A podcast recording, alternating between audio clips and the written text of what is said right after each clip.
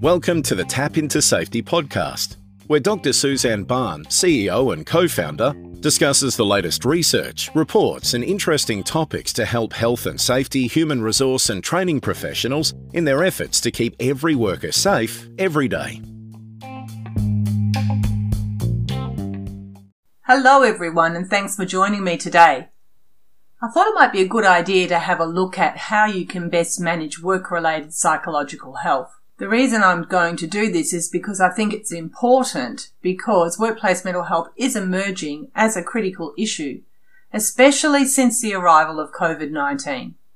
Now there have been anecdotal reports that 80% of employees are anxious and suicide attempts have increased by 5%. Many are worried about losing their job or keeping their job. Many are still isolated working from home and of course, we're still concerned about the fact that we may catch the coronavirus. So for this podcast, I'm going to have a look at the recently published draft code of practice from SafeWork New South Wales. The code is a welcome step to support the journey for organisations to provide mentally healthy workplaces. However, this is a really complex issue. Your employees need to learn coping strategies, to address stress and anxious and depressive feelings, and they must know where they can seek help if issues become overwhelming. You need to look after your supervisors and managers who are also at risk because they're more likely to be approached more by their teams, especially through this crisis, because mental health issues are escalating and they need to know what to do. Under your work health and safety legal responsibilities, you need to ensure psychologically healthy and safe workplaces.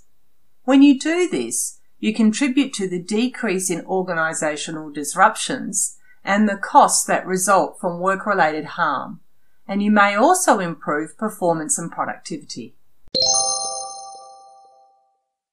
So, taking a look at the risks of work related psychological health, one area where they are most vulnerable is in the design or management of the work that they do, and the other is the way people interact with each other.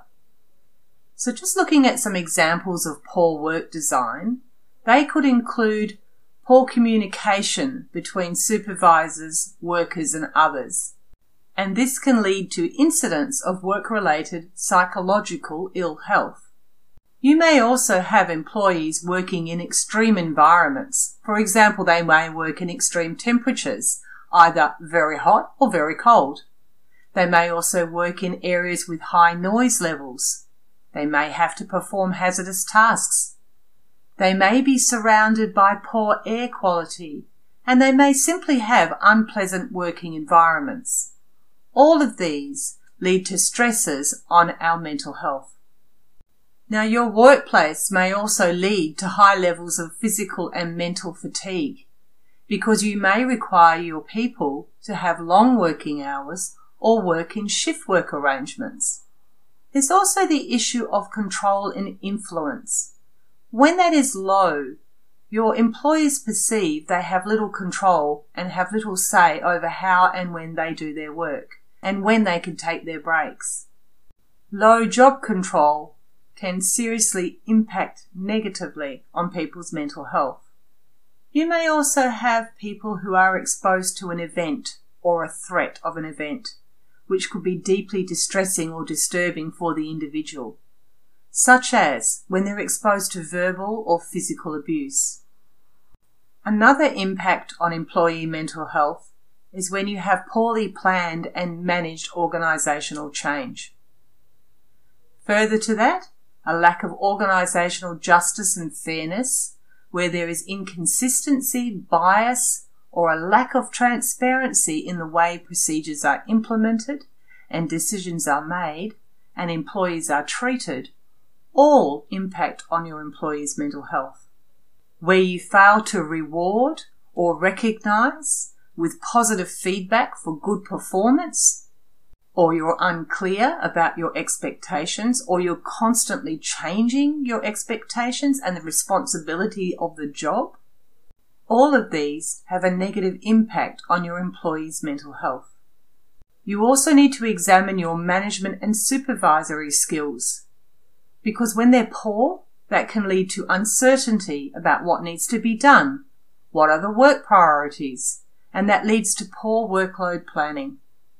And finally, when you have excessive work demands, which is sustained over a long period of time, or excessive effort that's required to meet the physical, mental, or emotional demands of the work, these impact negatively on your employee's mental health. The Safe Work New South Wales Code of Practice suggests that we should be managing workplace psychological health using the four step risk management approach. Step one is to identify the psychosocial hazards within your workplace. You should note the nature and type of work that is undertaken by your organisation and the operating environment and pressures. You should endeavour to understand the interactions and behaviours between people at work and within your supply chain that impact your employees and others. And finally, you should look for trends of work related psychological health complaints. You must also understand your legal obligations. And you need a commitment to the process from senior organisational leaders you need to look at what your organization is already doing to meet your requirements. And you need to consider how you will maintain appropriate confidentiality and trust and the types of communication that you will use. Step two is assessing the risks to psychological health. So you need to make sure that you consider both the usual work conditions and the reasonably foreseeable unusual operating conditions. Always assess tasks and jobs where psychosocial hazards and risks to psychological health have been identified. You should consider the frequency, which is how often and how long, and how severe exposure to the psychosocial hazards is, as this will influence the likelihood of harm occurring. Also, you should consider the potential short and long term effects on workers' psychological and physical health and safety. You are assessing psychological risk just like you would assess physical risk. Ask yourself, what is the likelihood and severity of the harm? And determine a risk rating. Now that you've performed your risk assessment, the next step, step three, is to control the risks.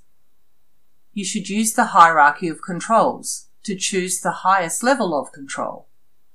Under our work health and safety legislation, work related hazards that present a risk to work related psychological health must be eliminated so far as is reasonably practicable. And when it's not reasonably practicable, the risk must be minimized. Eliminating the risk means designing or redesigning the work, so the risk is no longer present. For example, you should look at the work demands and ensure that there is always enough adequately trained staff to do the work and set achievable performance targets. Minimizing work related psychological health risks means designing or redesigning the work and the working environment and substituting these with less hazardous alternatives. For example, you could monitor workloads and increase staff numbers during peak times, and you should allow more time for difficult tasks. Where possible, provide employees with reasonable control over their work. For example, when they can take breaks to manage their fatigue. You should also increase the level of practical and emotional support during peak workloads. And you should try to minimize role confusion by clearly defining your employees' tasks, duties, reporting structures, and performance standards, and also provide timely and fair feedback. If the risks remain after you take the steps to eliminate or minimize them, you must then resort to the relevant administrative controls, such as safe systems of work, policies and procedures, employee management, supervision and training to ensure that you meet the required workplace behaviours. These include training and policies on how to deal with bullying, harassment, including sexual harassment, occupational violence, and unreasonable work behaviours. To effectively manage psychological risk, the administrative controls support the higher level controls of elimination and minimisation. Step 4 is your continual monitoring and reviewing of your control measures. You need to see if they need revising and whether they are actually effectively controlling the risks of work related psychological health. You need to make sure that they remain effective. Where practicable, you need to reach the highest level of control. And if your control measures are failing, you need to look at them again, you need to revise them, and need to come up with other measures that you can use to protect the psychological health of your employees. Now, one area that you should be looking at is your training. Because training is an important support mechanism to prevent poor work related psychological health. And there are two areas where the draft code of practice suggests that you focus your efforts. The first area is to equip your leaders, managers, and supervisors with soft skills, as well as what to do to support the psychological health of the people that they manage. The second area is to provide training for all employees. You need to teach them effective coping strategies so that they can build their resilience. You also need to make sure they know where they can go to seek help when things get too tough. So now you've undertaken your risk assessment, you have your controls in place, you've got your training in place as well to help support your employees. But how do you respond to reports of psychosocial hazards? First of all, you must create a positive organisational culture which actively supports early reporting of problems so you can get this information promptly it's likely investigations into psychosocial hazards and incidents will be sensitive and complex. And if you need to conduct a formal process, those undertaking the investigation should be competent, able to identify psychosocial hazards, and assess those risks and recommend appropriate preventative and early intervention control measures. How you respond to work related psychological health issues is critically important. Confidentiality, trust, and sensitivity are all crucial to maintain a positive organisational culture, and you should address these reports fairly and quickly. You must instruct your leaders, managers, and supervisors to follow your organisation's guidelines on how to support your employees' psychological health. This is particularly important if they are approached for help with a mental health concern. They should listen to their concerns without judgment and be careful not to try and solve their issues for them. However, if your employee is at risk of harm, they must ensure that they see their doctor or contact your employee assistance provider for immediate support.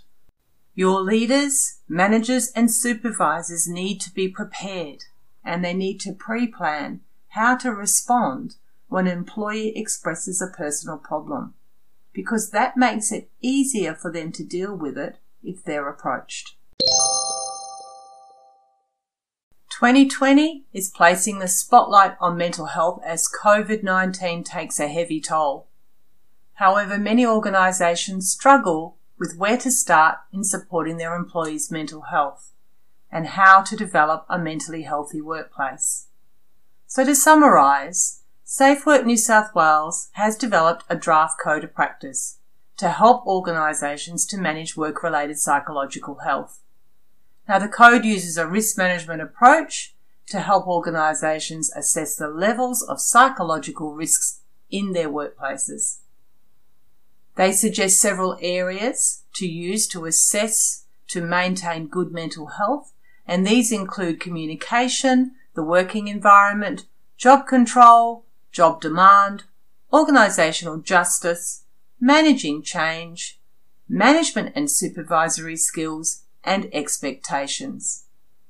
Strategies that you can use to improve the resilience of your workforce include training managers and supervisors in soft skills, training your employees in coping strategies, redesigning work during peak periods to provide additional support, and developing policies and procedures on how to deal with bullying, harassment, including sexual harassment, occupational violence, and unreasonable work behaviours.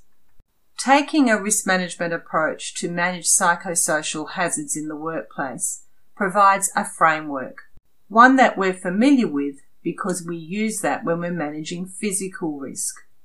I'd encourage you to adopt that framework as you move towards a mentally healthy workplace. I hope this podcast has been useful and thanks for listening.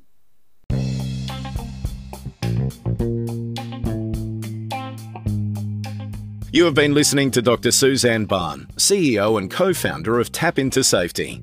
If you would like to read more about this topic and other related topics, or to contact them for more information, please visit their website at www.tapintosafety.com.au.